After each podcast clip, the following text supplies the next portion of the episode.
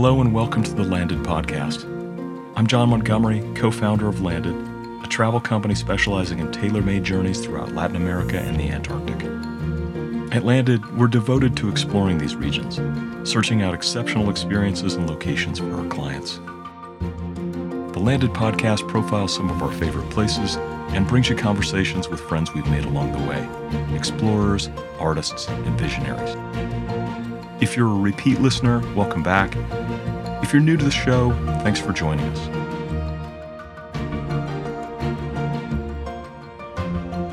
Joining us today is Dolores Gangotena.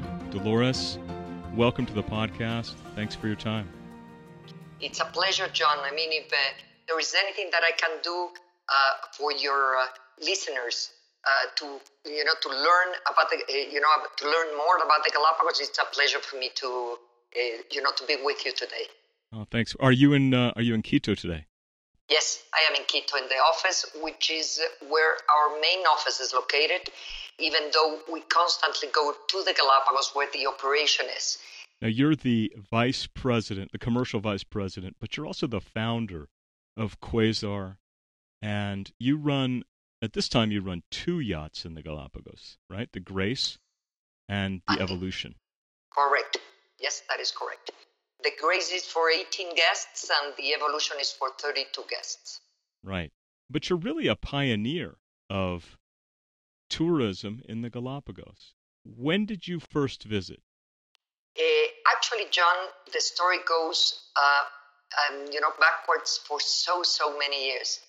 It, my, love to, my love to the Galapagos really starts in nineteen sixty-nine. You know, I was a seventeen-year-old girl.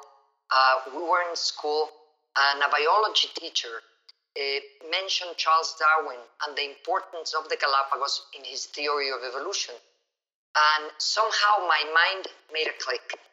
And uh, I started going to this very mysterious uh, destination in mind.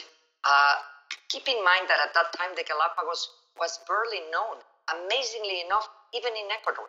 I mean, you seldom would hear anything about the Galapagos in Ecuador, and I think the Galapagos were more known in uh, the United Kingdom than they were anywhere else in the world, basically because of the uh, name Charles Darwin, which was so linked together with Galapagos.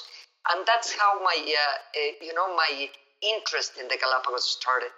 Um, you know, a couple of friends uh, um, at the beginning and myself started thinking, wouldn't it be fabulous to, to visit this place?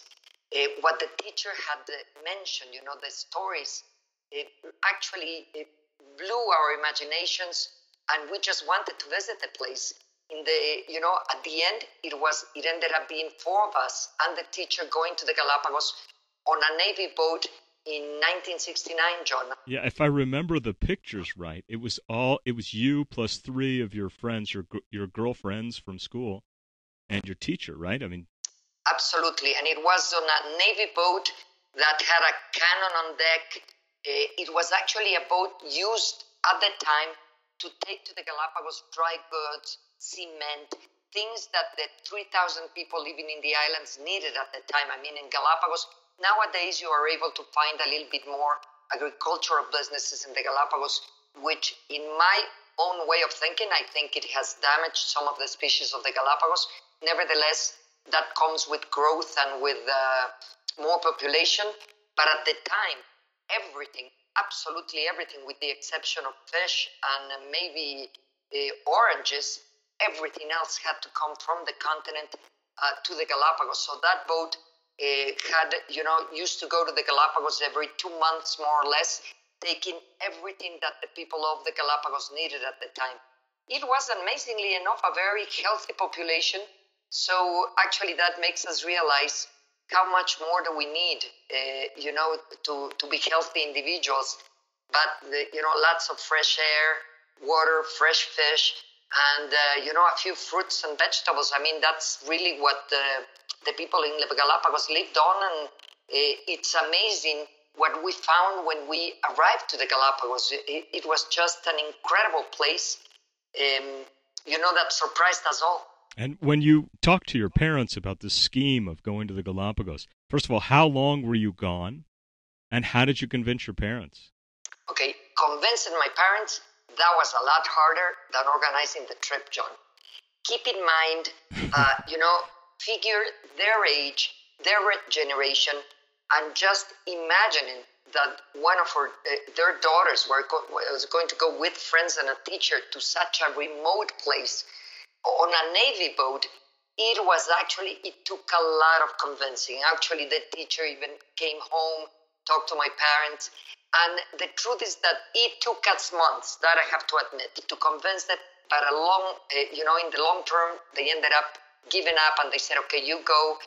And we ended up going for twenty-one days, John, because wow. um, we had to navigate from Guayaquil to the Galapagos. And that was a three-day venture. Also the return. So out of those twenty-one days, six days were just traveling on, uh, you know, on open sea, an extremely boring navigation. I mean, at the time, uh, you know, it was a Navy boat, no, uh, you know, no activities whatsoever for passengers because it, the boat was not made for that. But we had fun. Believe me, if you would ask me if I would repeat the uh, the adventure, yes, I would.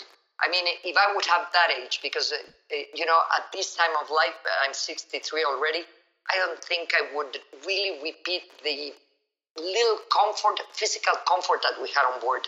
So after three days of navigation, you arrive where? San Cristobal? Actually, San Cristobal. That was the first, uh, at the time, uh, John, it was not like it is today that Puerto Ayora is the most important Uh, village in the Galapagos. At the time, it was San Cristobal, which was the capital of the Galapagos, still is, but you had the governor and the governmental authorities living in uh, San Cristobal, and the Charles Darwin uh, Foundation had just started with the station. So, so you arrive in San Cristobal, and then were you able to go as far as Isabela on that voyage? No, we did not. No, we didn't go to Isabela because we could only go close by the uh, the places that were inhabited by uh, uh, by colonos, by the people who were living in the Galapagos at the time. This Navy boat actually had um, their uh, their task on this trip was was to leave the dry goods on the villages. We were left on our own, and I mean, even in Cristobal, wherever we touched land, they would say, okay, girls, off you go. We'll see you in four hours. Mm. And we were just left with a little bag with a sandwich and some water, and off we went, John. Nowadays, and you have visited the Galapagos in the last years, the, the wildlife is as tame as they can be, but then they don't approach, uh, approach you anymore. At that time, we were a curiosity for the, the wildlife, so they will approach you. I remember birds standing on my shoulders, on my head, you know, and you not moving, because the truth is that I was terrified. You know, I, I didn't know what to expect. But actually, they just stood there, sort of uh, took a uh, look at you, and then they flew away. And the sea lions, they would just come to us. They want us. So we touched everything which you're not supposed uh, supposed to touch nowadays. But it was the most incredible experience uh, that we could have had, uh, John. It, it was magic. So you, you're there for th- three weeks on this voyage, and you say to yourself, I- I've got to come back. How long until your next voyage? Actually, it was a year and a half after. Our second trip was on a boat that, again, had been uh, funded by the Ecuadorian Navy, but more um, designed for tourism. And this boat was for about sixty passengers. I mean, there were cabins that were quadruple. Again, on this boat, uh, we had to go uh, sharing a big bathroom, but it was a lot more comfortable than the Jambeli. This boat, for example, we would share showers. There was uh, female showers and uh, showers for males, like in the army, really, one on the side of the other. But it was, uh, you know, if I would have to compare uh, physically both experiences, which was most comfortable, absolutely the one we took one and a half years afterwards in the in the way of comfort. But in the way of experience, the first one was the best experience I've ever had in the Galapagos. And I think it, it was because of the freedom we had to just disembark and go wherever we wanted. By nineteen seventy, the Galapagos National Park started organizing trips um, with naturalist guides. So Metropolitan Touring was actually the first uh, operator offering uh, tours to the Galapagos, and we stayed in the Galapagos for fifteen days. Again, uh, taking in consideration that we had to travel three days uh, you know, to the Galapagos and three days returning. So how many trips did you make in all uh, in your early years? Before we decided to start Quasar, actually, um, I took about eight trips, uh, John. Eight trips in between nineteen sixty-nine and until nineteen eighty-six, when the company was started. Even though the last trip before we started the company, we traveled on a turn-of-the-century sailboat. Mm. During the past eight trips, John, mine, I have to admit, I seldom had the thought of opening a tourism operation. Uh, that was actually my husband's idea. My uh, my love for the Galapagos was more in, uh, you know, and my interest was more the enjoyment of the closeness to the wildlife, the uh, snorkeling with the uh, with the underwater life in the Galapagos, uh, getting involved with the Charles Darwin Foundation on uh, conservational issues. That was my main interest. But on this last voyage we took in the Galapagos in nineteen eighty-four, we went on this sailboat. And uh, yes, I have to admit that it was an, an incredible experience. After we finished that, that cruise, we stayed with Eduardo in the island. This is your husband, Eduardo. Exactly. Yeah. This is my husband, Eduardo. And he said, wouldn't it be wonderful to uh, be able to offer this experience uh, to, to guests? I mean, to people who really enjoy, uh, you know, uh, this nature. I mean, this amazing uh, experience.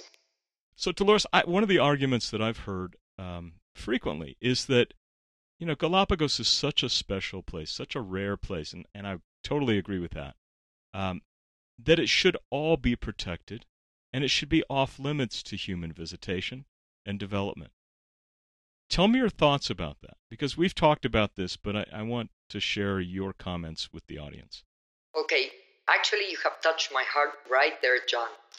Uh, if you listen to my story, logically, I, I totally agree with that. I mean, there should uh, Galapagos should be totally off limits for anything that impacts negatively the wildlife.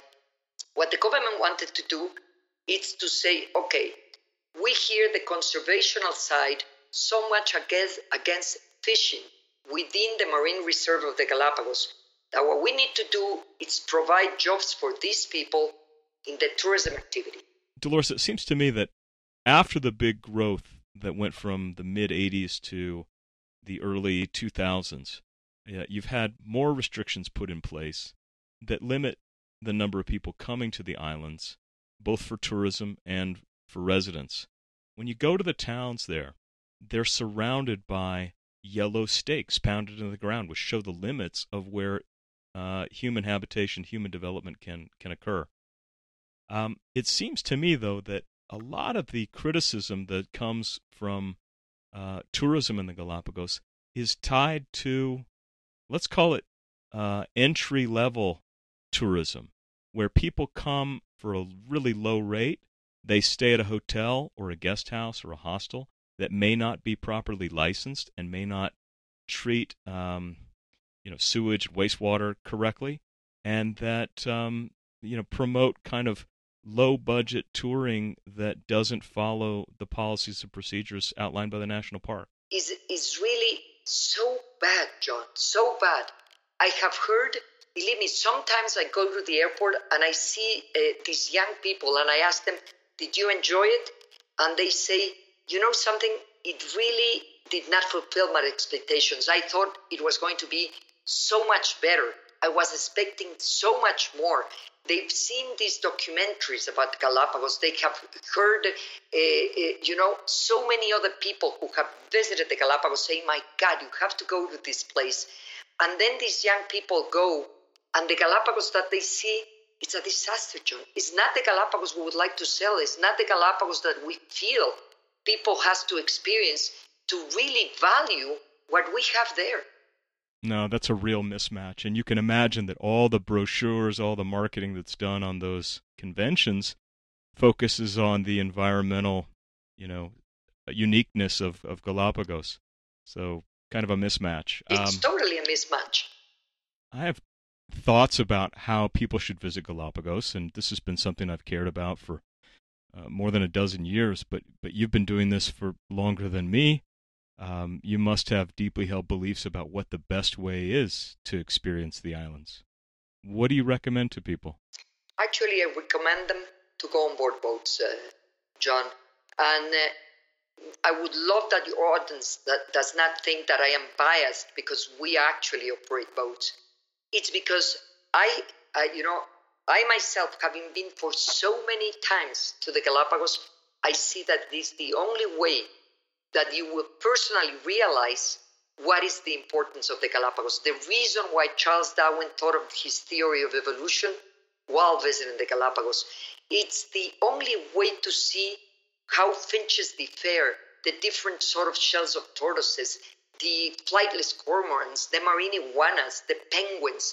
I mean, uh, you know, and when you see the different, uh, um, uh, the different uh, surroundings every morning, that you wake up on a different setting, you see how the islands differ so much one from another.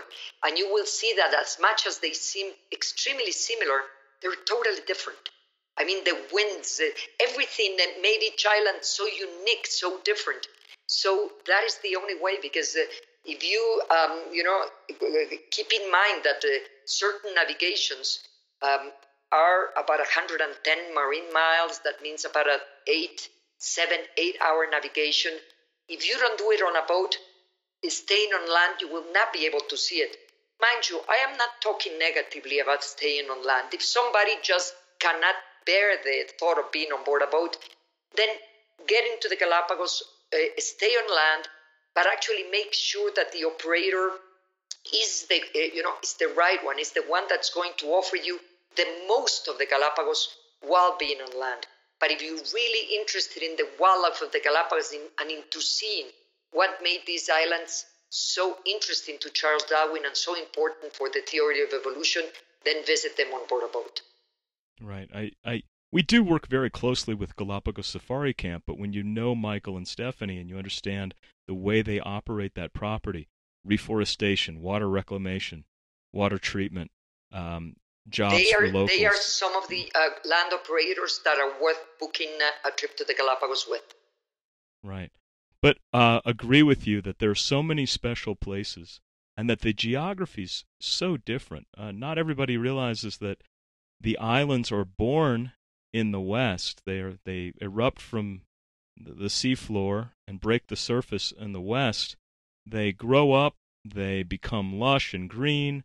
And then as time goes by, they drift towards the east and erode down and become more arid. But at every stage of their evolution, uh, they are uh, be- they become ideal habitat for some species. So if you want to see the real c- cycle of life of these islands, you have to do that by boat. Absolutely. Absolutely, John, because that's, uh, you know, when you navigate also, the opportunities of finding a school of dolphins or whales, you know, that uh, we normally put the dinghies down and immediately take our guests towards uh, whatever is happening out there. Might be a feeding presence, it might be the dolphins, might be the whales. And uh, uh, passengers sometimes enjoy snorkeling with uh, a big school of dolphins. I tell you, in the month of uh, past February, we snorkel with about uh, one hundred fifty dolphins. I mean, believe me, it brought tears to the eyes of all of the guests, uh, you know, to have this incredible experience. And it was just in the middle of the ocean. It's such an incredible opportunity, which you have when you're on board. It, it's your, your crews are, are so skilled at making the experience um, special for the guests. In fact, that was the big reason we just did. In fact, I, I this week you and I booked a charter for a guest uh, who's bringing, I think, seven friends. And one of the main reasons they chose your boat, the Grace, which is a beautiful classic yacht built by Camper and Nicholson in the nineteen twenties, th the reason they chose that yacht was the crew and the stories I could tell about their efforts to yes. tailor the trip. And believe me, they will enjoy every minute of it, because uh, uh, they know that we are there to comply with uh, the guests' uh, wishes, you know. And what is it, somebody going to the Galapagos, what is it that they want? They want not to miss any single opportunity of seeing the wildlife, you know, and sometimes it happens outside our route. You know, if we're going towards uh, uh, the next destination, and in, uh, on midway, something is going on, we divert route, you know, no matter that, uh, you know, we use more fuel or no matter that it means more work for our crew. They know that that is what is going to give uh, so much pleasure to our guests. And actually, the, the things that you get to see, John, are just out of this world. I mean, uh, I normally compare the Galapagos to Africa, and I say things just happen in front of your eyes. And uh, the reason also, because on both uh, our boats, we have so much outside space, is because we want our passengers to be ninety-nine percent of their time to spend it outside. Because everything happens all of a sudden, you know. You see a shark or uh, turtles or dolphins or whatever, it's happening all over the boat. And it's so nice that passengers enjoy every single minute of their interaction with this wildlife. When when you and I have planned future trips together to sail in the Galapagos, we've talked about some of the central, some of the northern parts on Isabela. What are some of your favorite locations in the islands, and, and why? Actually, uh, John, to me, the western side of Isabela. And if you ask me why, it's because it is still in my mind, in my eyes, it's so remote. There's nothing. I mean, that is the the part that I love most about the Galapagos, mainly because I don't see lights of any other boats. I don't see lights of any other villages, which, mind you, on uh, many of the, the visitor sites on the Central Islands or in the island of Tower, let's say, uh, we don't see. But yes, we are there with, uh, with more boats. It's small, because we try to plan the itineraries so that we will not actually cross paths with the larger boats in the islands. But again, you probably have uh, a, uh, you know, a small boat close by yours, whereas when we are in the western side of Isabela, it's us and only us. And that, to me, it's priceless. You know, uh, just navigating uh, the Bolivar Channel, where you get to see, I would say eighty percent of the time we navigate that channel, we find whales, we, we find dolphins. That area is so rich, and it's because of the currents just converging in the western side of Isabela, so the wildlife is very rich. And you see, you know, the flightless cormorant swimmings and the penguins, and uh, I love it. And it's like being in Jurassic Park. I mean, the, the really looking at the how the Isabela Island and Fernandina Island are built with these volcanoes on top and the lava all over the place. Believe me, to me, is is just, I feel like I'm transported to five million years ago. Yeah, it's another another dimension. Exactly, it's another dimension. That is true. It's a place that once you visit it, you have a deep um, desire to protect it. And, absolutely. Uh, and all wild areas. And actually, uh, John, Isabela Island at this point is the one with the most biodiversity of any other island of the Galapagos. So we need to protect that island. Uh, it's sort of an island that's emerged and has now um, reached its, let's call it its evolutionary prime. It's got rainforest and deserts and rich coastal areas, so mangrove areas. It's it's uh, it's kind of got it all. Yeah, it's got it all. And as much as if you would ask me, you know, it, the, you know, the wildlife that you would see in that area, is it superior to the one that you could see on the Central Island?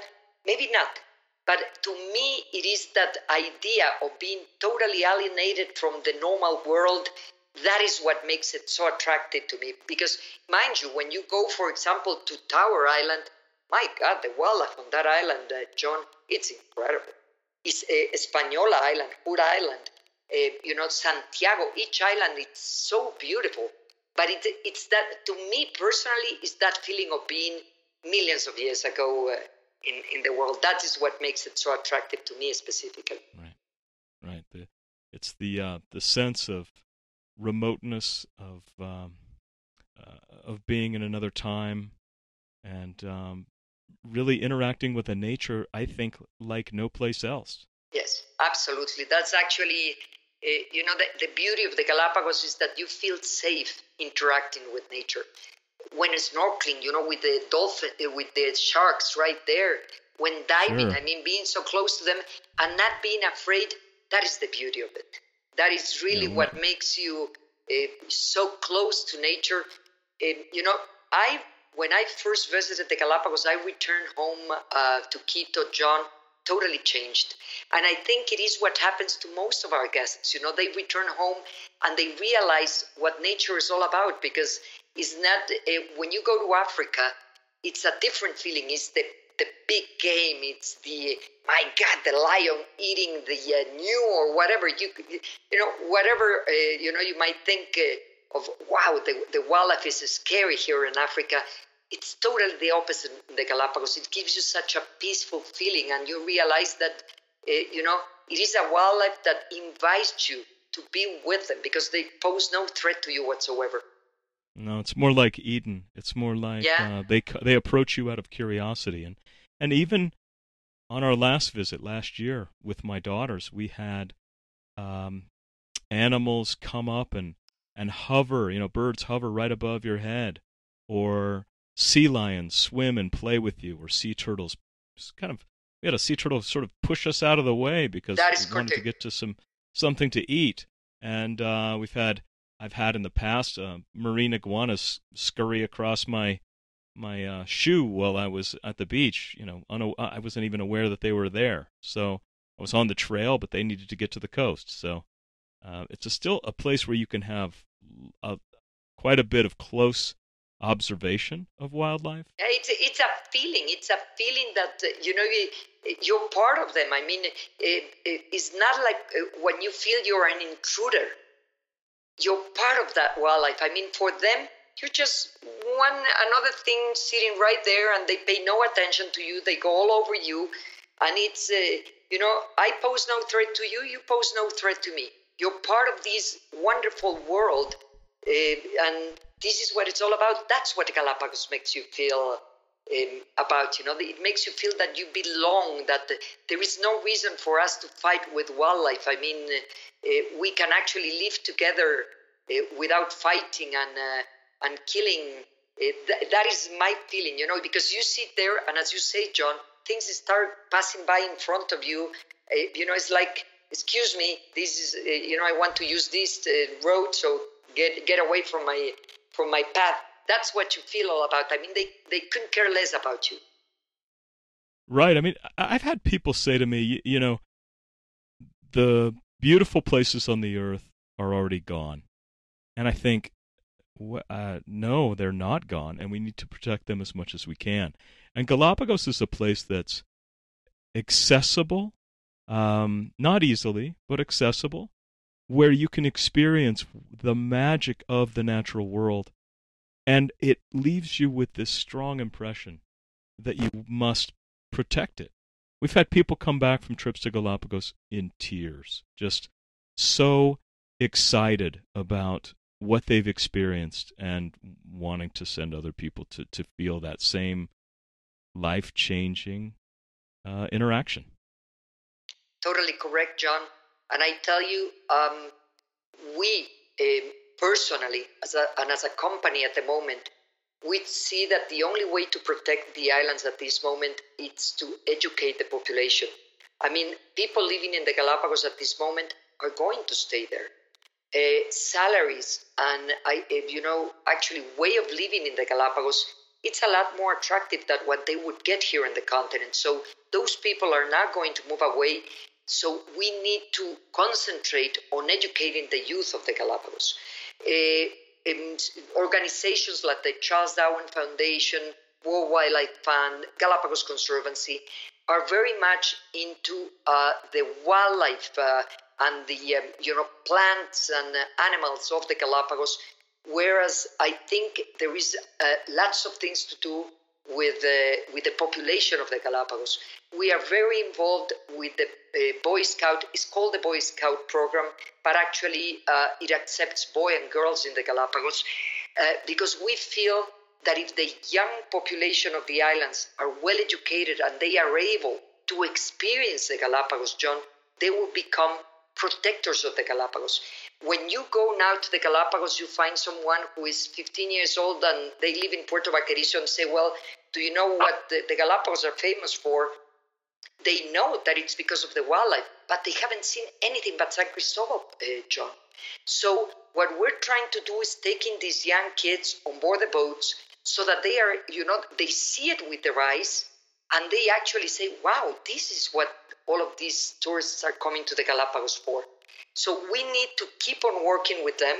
The Scout program does not uh, work directly with the schools of the Galapagos, even though we're helping on that, but it works especially when the kids have free time, weekends, summer vacations, because when you are, let's say that you live in Puerto Baquerizo and you are in between twelve and fifteen years of age, you've seen the island north, south, east, and west. I mean, you've done it all. Believe it or not, John, these young kids go for alcohol, cigarettes, drugs, which amazingly enough, and you know, it's are, are abundant in the Galapagos. It's amazing when you realize that, uh, you know, thank goodness that the FARC now has signed the peace treaty in Colombia, because FARC used to use the Galapagos as a transit spot to taking the drugs to the United States. Uh, so uh, this, you know, has slowed down, but there is still lots to do. So drugs were very available to the young people of the Galapagos. So they were starting to go into the bad road. So what we're doing now with the Scout program is, you know, we're taking them, uh, you know, to, to be trained as dive masters, naturalist guides. On the weekends, we do camping outings uh, so that they learn how to survive out in the, in the wilderness. We teach them, uh, you know, we give them activities so that they're busy when they're free. And that way, you know, I have to admit that I, you know, it brought tears to my eyes when Carlos Gil, who is in charge of, uh, he was actually born in the Galapagos. Uh, you know, when I asked him how, uh, you know, how he was so much into the Scouts, he said, Dolores, because I don't, I actually don't care much about what the Boy Scout program is all about. My father was a Scout, and I am a Scout. He taught me, you know, how to live in the wilderness, how to get, uh, you know, so surprised by things that happen all over our eyes, and sometimes we just don't see because we're busy with music or drugs or whatever. So uh, that is why I want to teach these kids to really value what they have in their surroundings. And it has worked, John. And um, for example, Carlos told me once, Dolores, we should feel so proud because there are so many girls that we have kept from early pregnancies. And an early pregnancy, John, probably means the end of the life of a young girl. If you're uh, fourteen, fifteen, and you get pregnant, that's the end of your life, John. They will have to quit their studies and dedicate themselves to raising that kid, and that's the end of it. And, uh, you know, young girls who are bright, who could actually think of something about their future, that they could actually study something, and yes, be mothers if they want, but at the right age. So those are things that we are putting a lot of emphasis on.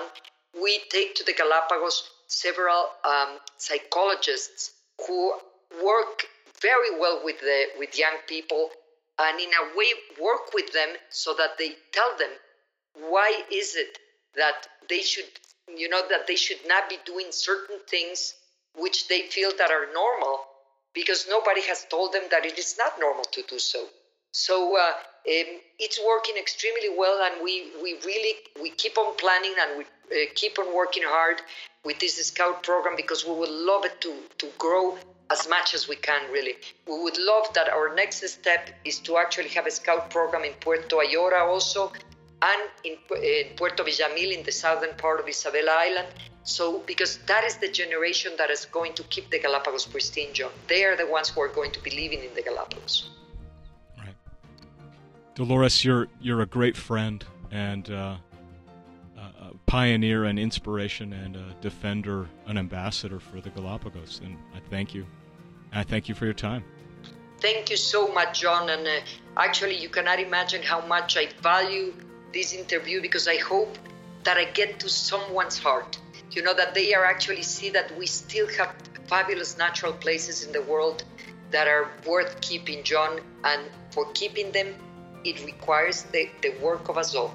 It's not only myself or the scouts, it means us all working to keep these natural places pristine. Thank you, Dolores. Best to your family.